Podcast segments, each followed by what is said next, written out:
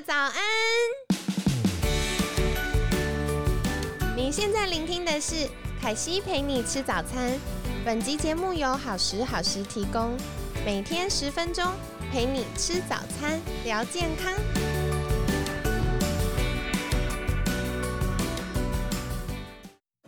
嗨，欢迎来到凯西陪你吃早餐，我是你的健康管理师凯西。今天星期五了。哦，就是凯西好像每天很兴奋，但我有发现星期五的时候我特别嗨，为什么呢？因为明天就放假了，辛苦各位啦！就是经过疫情加一个礼拜的磨练，我们终于要迎来两天的休息了。那今天呢，一样非常非常开心，邀请到凯西的好朋友，也是凯西之前考证照的教官。杨仲哲教练，教练早安！早安，凯西早，大家早，我是仲哲。好，然后教官，我想要跟你报告一件事。哎，是，就是我们的那个频道有个不成文的规定，就是星期五会问来宾特别难的问题。啊，这个怎么没有事先跟我讲？对对，我们一向都是开麦了才跟来宾说。啊，这个真的没有蕊过。对对，很紧张。不过其实我今天想要问一问的也是更进阶的啦，因为我们星期三聊到从零到一，然后昨天我们聊到，哎，如果我是一个呃一般。对马拉松啊、跑步啊有兴趣的朋友，那我希望我的成绩可以进步。光就是激励训练，我们其实昨天也聊到很多，大家可以去关注的肌群。那今天我想要来问呢，我们应该要如何去安排我们训练的周期，或我可以怎么样去挑选我的赛事呢？因为像凯西自己有一些好朋友，那呃，慢慢可能。到中年或要退休了，然后大家就热衷于跑步跟骑脚踏车，然后再多一个游泳就三铁了。所以大家对大家就很认真投入。然后台湾就是各大呃赛事，他们都会去报名。可是如果是这样子的话，教官觉得是一个好方法吗？好，呃，我们先讲哈，呃。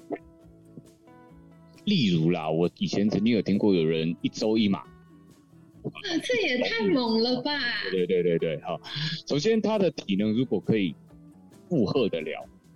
那不会受伤的话，这当然没有问题哈。但是，一周一马相对来讲是不太可能会进步的，因为没有办法有正常时间去训练这件事哈。嗯，好，那接下来呢，我们要讨论到的是，呃，很多人会去报很多的赛事这个问题嘛哈。那你心中其实要去把赛事的等级区分一下，哈，就是你可以心中可以有 A 级、B 级，或者 A 级、B 级、C 级，哈。那其实呢，你一年里面真的专注于训练的，应该是随着你心中定的 A 级赛事来安排你的训练课表、训练周期。B、C 级的赛事就是按照你当下的状况，就不要跑受伤就好了啦。哎，我这里想要举手发问，就是我刚刚听到一个关键哎，所以原来 A 级赛事不是大家公定的这些很厉害的赛事，是对我个人来说，我今年的目标是什么？那我就把。这些这些可以跟我目标相符的赛事，或跟我现在体能状况，然后训练进度可以相符的赛事，当成我的 A 级赛事。对，呃，这个所谓的 A、B、C 完全是按照个人来定义的哦，所以每个人是不一样的。对对对对，就像呃，其实每年有固定赛，像是例如这个台北马拉松啦，年底的这个，大家会把它当成好像一年度的期末考，那可能它就是。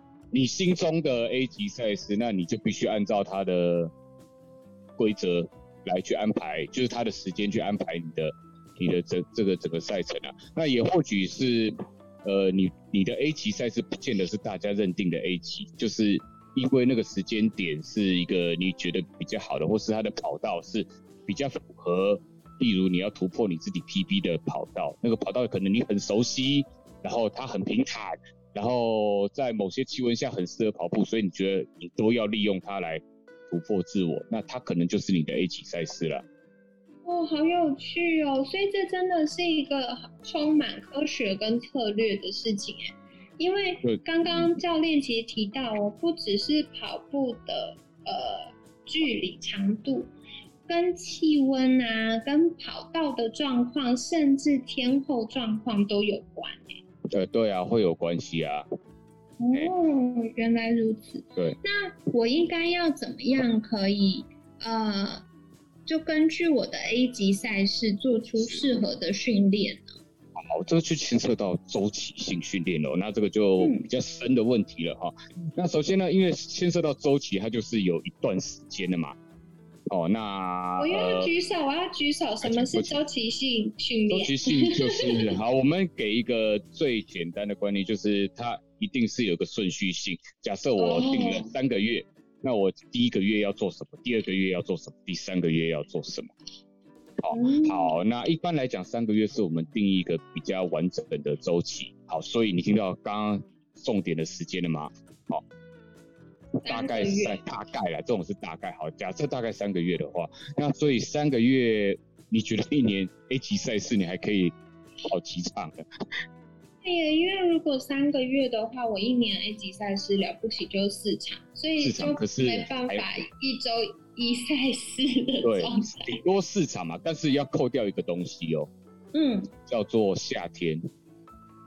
哦。呃，因为气这个气温下你是不可能有 A 级赛事出来的，因为那个你跑不出成绩的啦。对对，因为太热了。对，所以呢，你再扣掉一季。哦，基本三场而已嘛，了不起啊！对对啊，所以 A 级赛是不可能太多的啦，哈。那再来还会牵涉到恢复啊、减量啊这些东西，哈。呃，因为减量期是赛前的一个啊，我们先先从周期性训练来讲，就会聊到减量期这个东西了，哈。嗯嗯。好，呃，首先呢，我在这边先推荐大家几本书来读。那因为关于这个周期性的定义，哈。呃，会有你在不同的文献或是专书上会看到不太一样的定义。那这只是我蛮推荐大家，也不是说只有这些对哦。我甚至刚等一下要讲的这几本书里面，他们写的方向也有可能有一些小差异哦。但是你可以去试着用这些观点去找怎么样是最适合你的哈。那第一本书叫做《跑者都该懂的跑步关键数据》啊，第二本书是丹尼尔博士的《跑步方程式》。呃，第三本书是科学化跑步功率训练，那他们都会有从他们的观点、作者的观点去讨论一个周期性的东西。好，我们从我刚刚讲第一本书来讲，它其实就已经把所有人的方向涵盖在里面了哈。那这本书叫做《跑者都该懂的跑步关键数据》。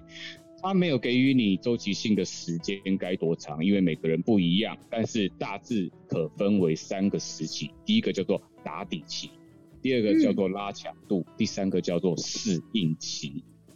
嗯，所以你就知道这三个时期根本都在做不同的事情，你不可能用同一套练法练到跑比赛前的。对耶，对耶。它其实像如果我们以呃一个周期训练三个月来说，它等于。一件事情一个阶段就占了一个月耶。呃，对，可是会因为你的跑者的这个目前的体能状态，或是你的阶层不同，他呃谁会站比较久会不一定。哦，原来如此。对对对，那所谓的打底期呢，就会比较偏向我们一开始的基础的肌力训练，跟一些长时间的这种有氧跑步。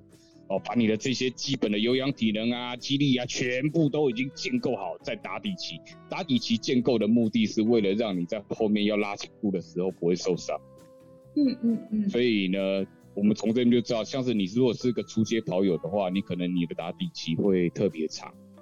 那如果你是一个本来就是进阶，你一直在训练的话，你的打底期就会相对短。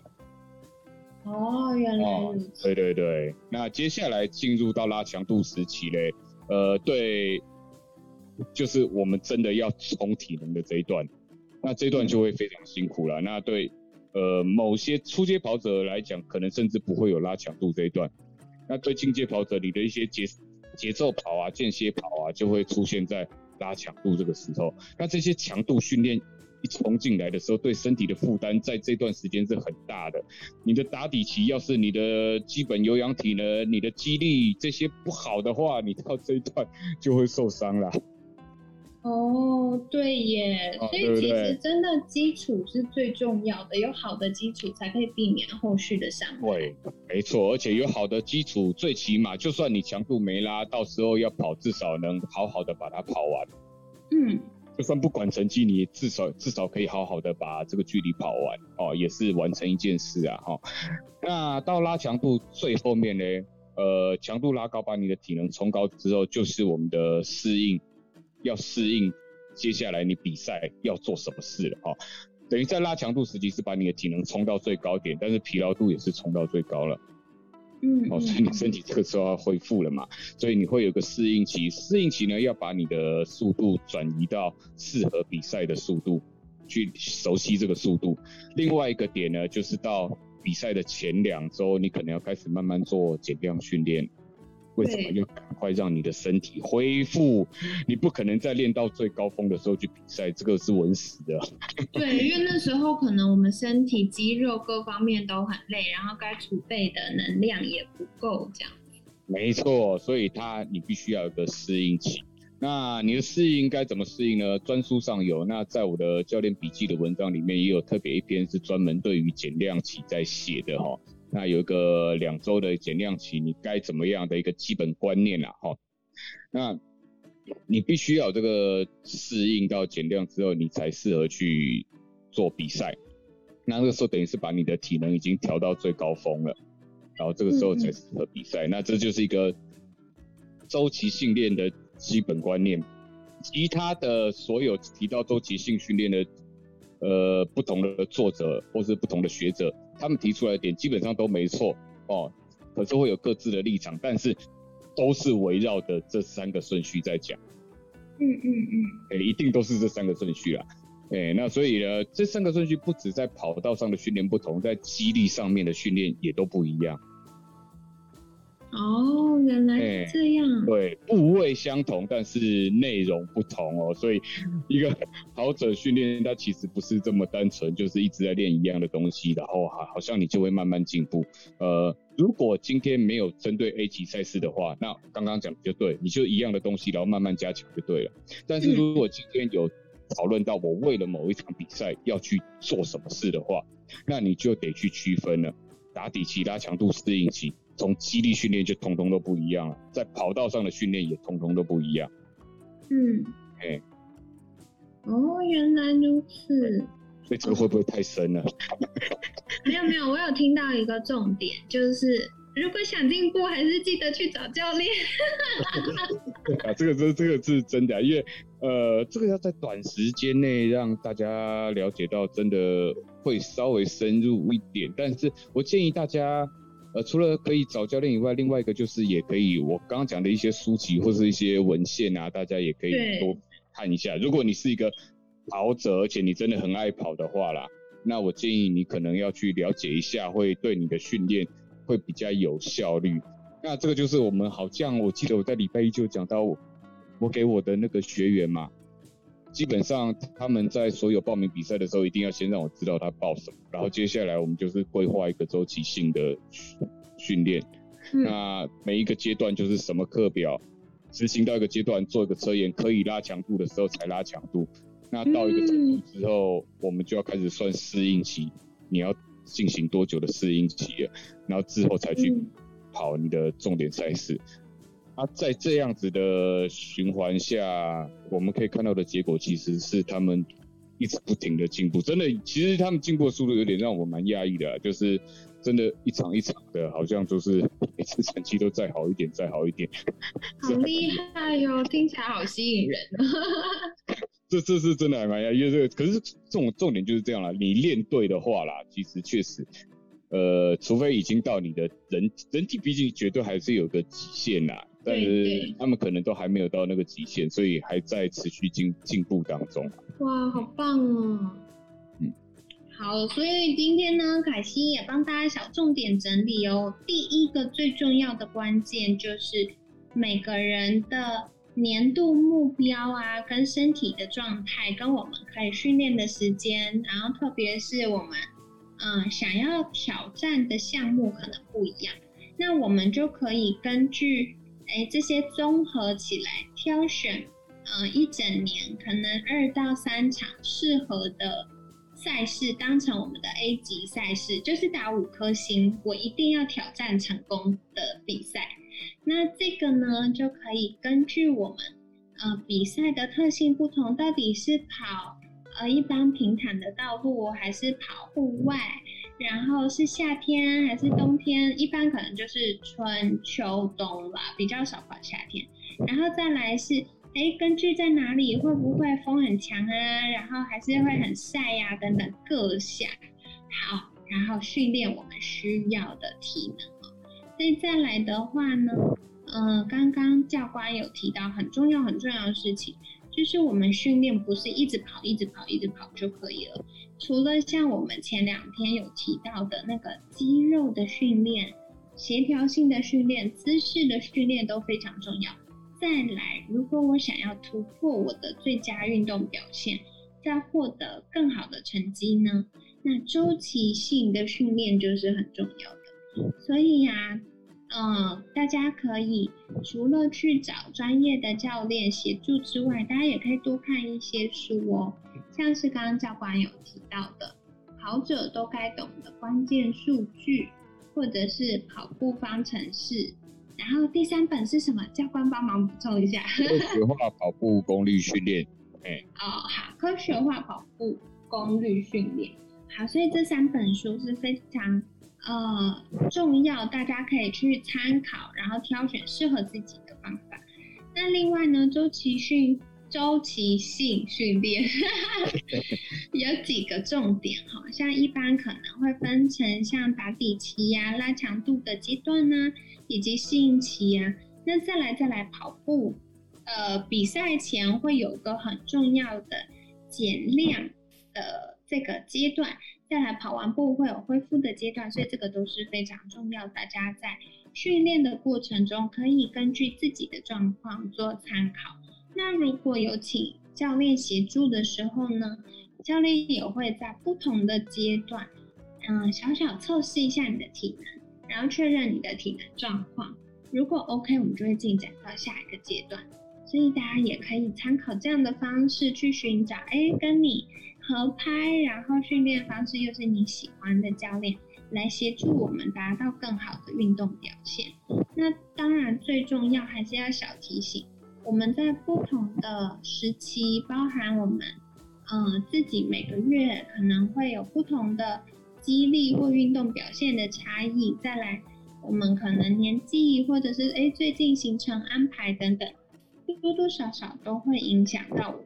精神跟身体的状态，那关键就是训练不是哎照表操课一口气做到底。